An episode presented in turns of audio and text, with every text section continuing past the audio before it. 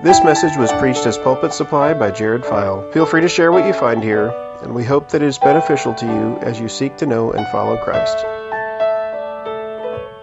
Uh, if you would, turn in your Bibles to 1 Peter chapter 1. This will be the last week we're in 1 Peter chapter 1. Um, finishing it up. Um, I always like to uh, begin by just kind of reminding us where we've been. I just seem like I, I do that every time. But uh, remember, uh, he started out by telling us that all three persons of the Trinity were involved in our salvation. Uh, and that uh, we were sprinkled with the blood of Jesus. Now, that's important for today uh, in the text we're looking at uh, this morning. And also, um, we, we can praise God for all those reasons that we've talked about. We've, we can praise God because He's caused us to be born again, right? He's caused us to be born again to a living hope. We have a future. Um, right now, we live in this present evil age. We live in this age where we experience hostility from the world, but one day He's coming. He's going to put all of His enemies under His feet, and we will reign with Him in glory. Amen? That's a reason to praise Him. And He holds us in His hands. Now, the book of First Peter I think I've talked about this before. The book of First Peter, and actually all of the letters, they have kind of two different kinds of literature. There's, there's one in which uh, part of it is telling us this is what God has done, right? This is what God has done. And, and those things we've talked about so far have, have been this is what God has done. And then there's on the basis of what God has done, this is how we live. He tells us uh, on how we live, we're to, uh, you know, we're, we're to be heavenly minded. We're to set our hope fully on the grace that's to be revealed. We're to, we're to fear God. We're to, we're to be holy as He is holy. And here today, we're going to look at another thing that we have been called to do on the basis of what Jesus has already done. We're to love one another. We love one another because of what God has done in us. Let's look at our text, beginning in verse 22, 1 Peter chapter 1, verse 22. Having purified your souls by your obedience to the truth, for a sincere brotherly love, love one another earnestly from a pure heart, since you have been born again, not of perishable seed, but of imperishable, through the living and abiding Word of God. For all flesh is grass, and its glory like the flower of grass. The grass withers and the flower falls, but the word of the Lord remains forever. And this word is the good news that was preached to you. Let's pray. Father, we thank you for your word. Your word has brought us life. Your word has produced a new birth within us. And Father, we pray, Lord, that you would Help us to have ears to hear and eyes to see.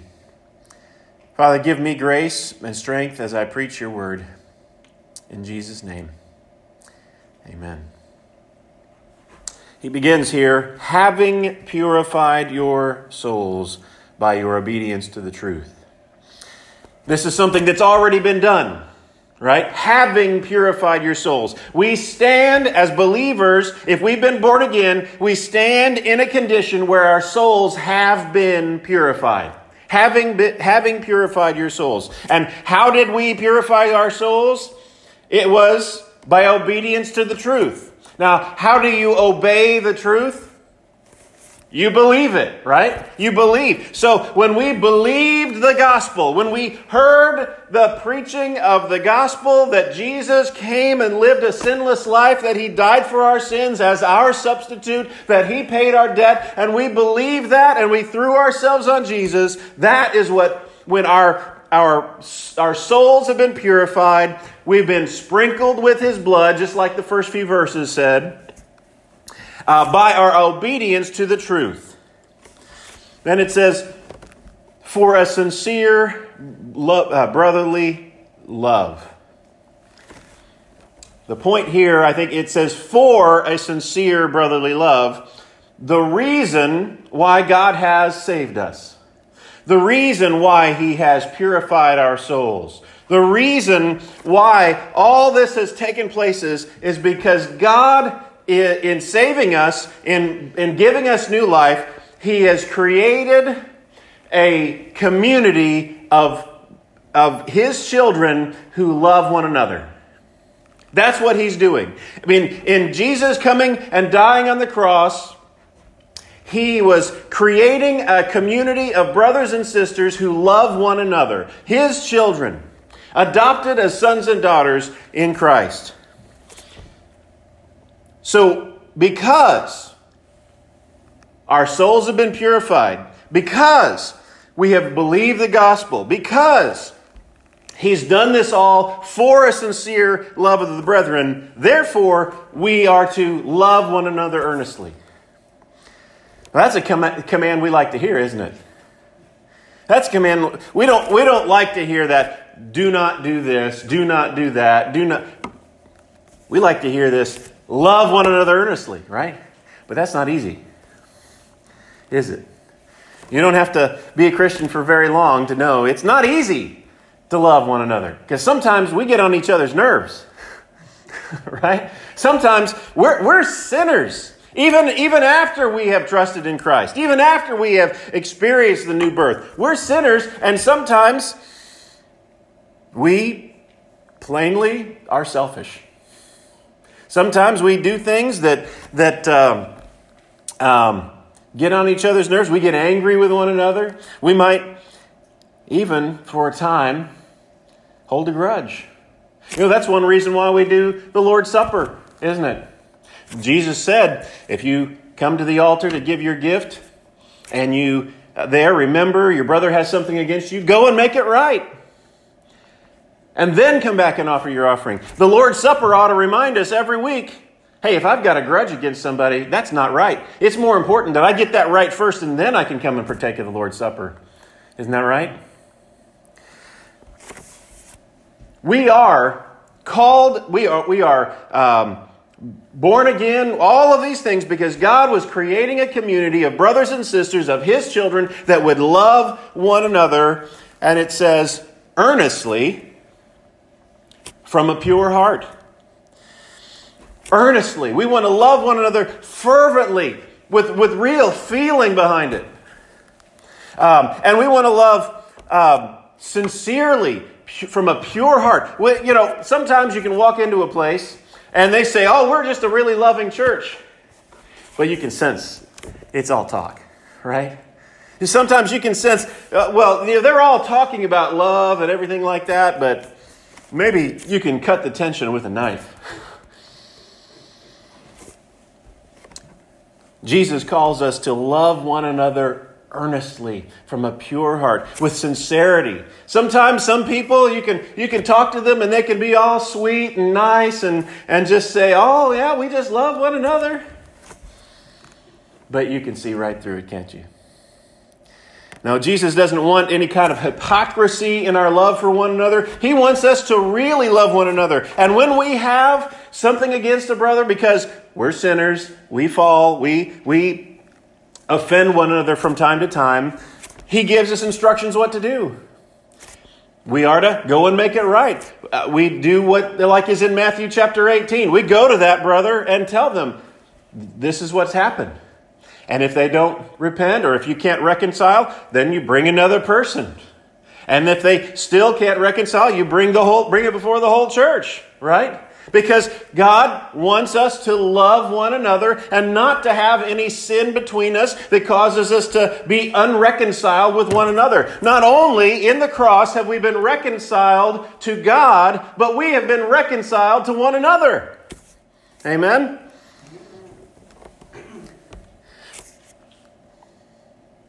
So, having been having purified your souls for your obedience to the truth, for a sincere love, for a sincere brotherly love, love one another for, uh, earnestly from a pure heart, since you have been born again, not of perishable seed, but of imperishable. He's reminding us of what he said. We praise God because he's caused us to be born again, right?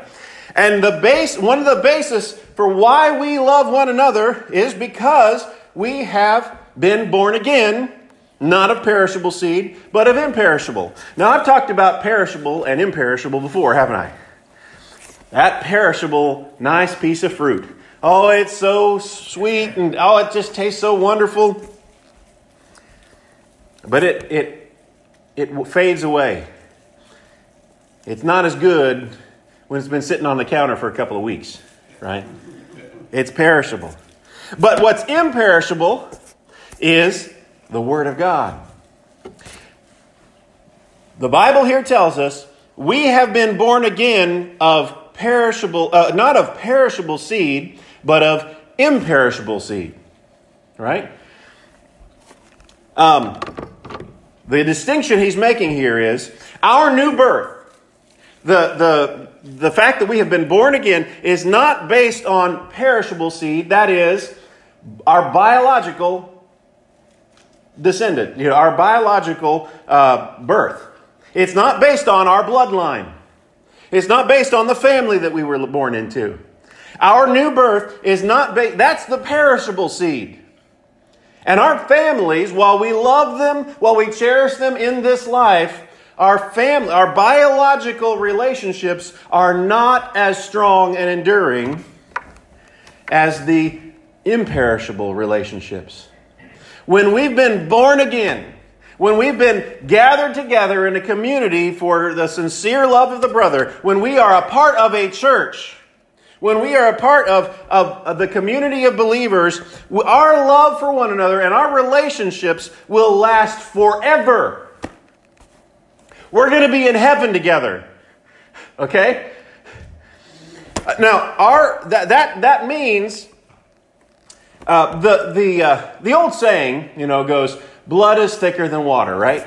Saying the, the, the family bonds and ties are stronger than anything else. And, you know, I, I, think, I don't think it's a coincidence that says blood is thicker than water. You can just think of the waters of baptism there, right? We say, and, and sometimes you can go into a church and the families are so tight you just can't get in, right? It's kind of, maybe kind of cliquish because there's just families, and, and if you're not a part of that family, you get, but our relationships with one another as believers, because of the new birth, is stronger than those biological family ties. And so we ought to love one another on the basis of the fact that we've been brought into a new family. We are, are, are uh, the new birth has made us brothers and sisters in a way that will outlast our biological relationships. So that has implications. So now, instead of the old saying, blood is thicker than water, the, the truth is, biblically, water, talking about the waters of baptism, is thicker than blood. Put a new twist on things. That means our brothers and sisters of different ethnicities, black, red and yellow, black and white, right? Our, our brothers and sisters from different ethnicities, from different countries, from different um, uh, socioeconomic status, whether rich or poor, um, whether young or old, uh, our brothers and sisters are more, should be more precious, should be more um, enduring in our relationships than even our own family. That's a hard teaching, isn't it? That's a hard teaching. So many of us, family is everything to us, right? Uh, my own sister, just on, on Facebook just the other day, uh, I think it was just yesterday, she posted a picture of she and I whenever we were little kids.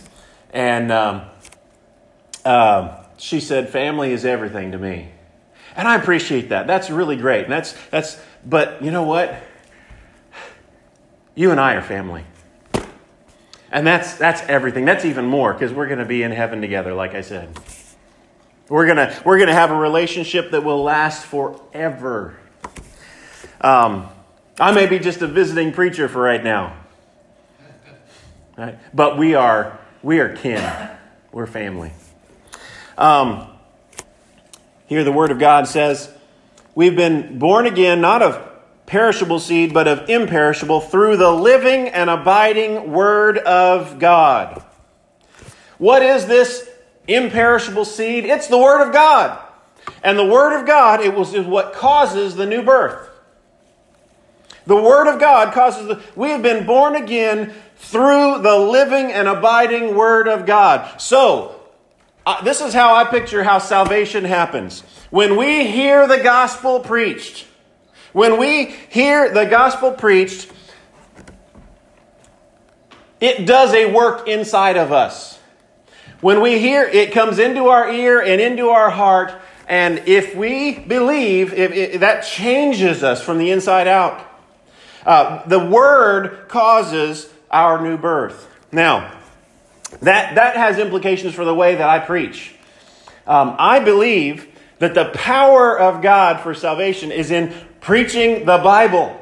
So you won't find me very often. I mean, 99% of the preaching that I do will be expository preaching. It's coming straight out of the, the Bible. I rarely, rarely ever do uh, what you call topical preaching. And even whenever I do do topical preaching, it's going to be based on certain passages. Okay?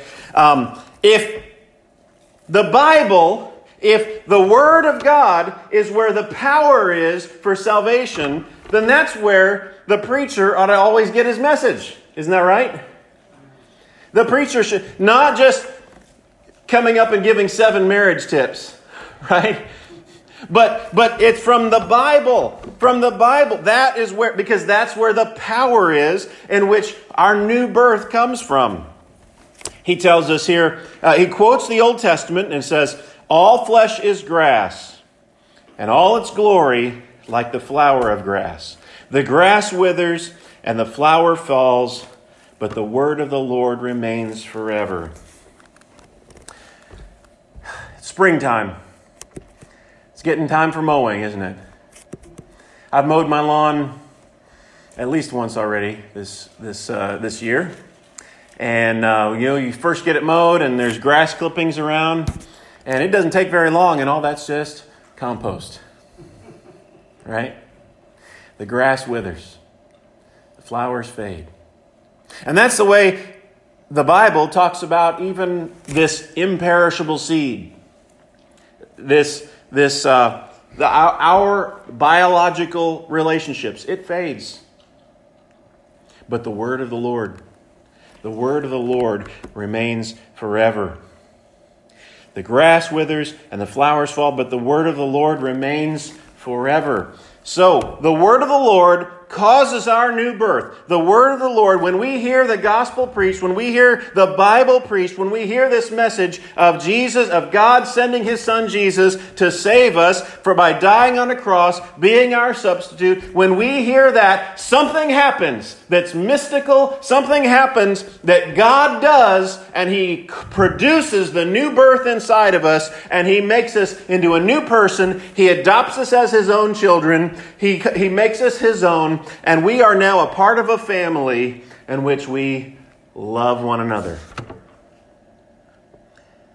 That's our command. We love one another. Now, finally, here he says, and this is the good news that was preached to you. Again, it's the gospel, it's the good news. This is the good news. This word is the gospel. That's how we're saved. We hear the gospel. If we want to see people saved, we proclaim the gospel. It doesn't happen just by seeing, hey, those people are good people. I want to be like them. We got to preach the gospel. We hear the gospel, and God does a work inside of us and changes our hearts. This is the good news that was preached to you. So, We'll back up again to end. We've got a lot of things to praise God for. We can praise God because He's caused us to be born again. We can praise God because that new birth has made us a family.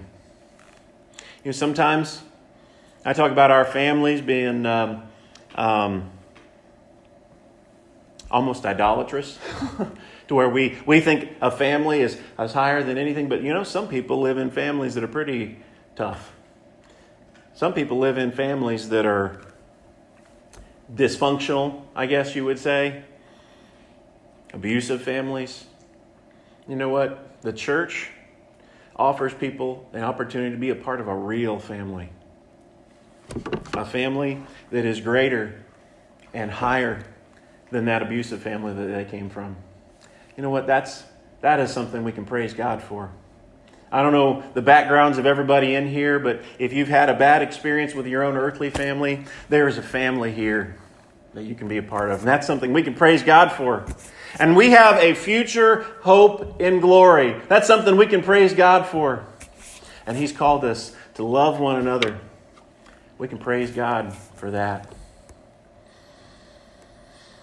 Our command,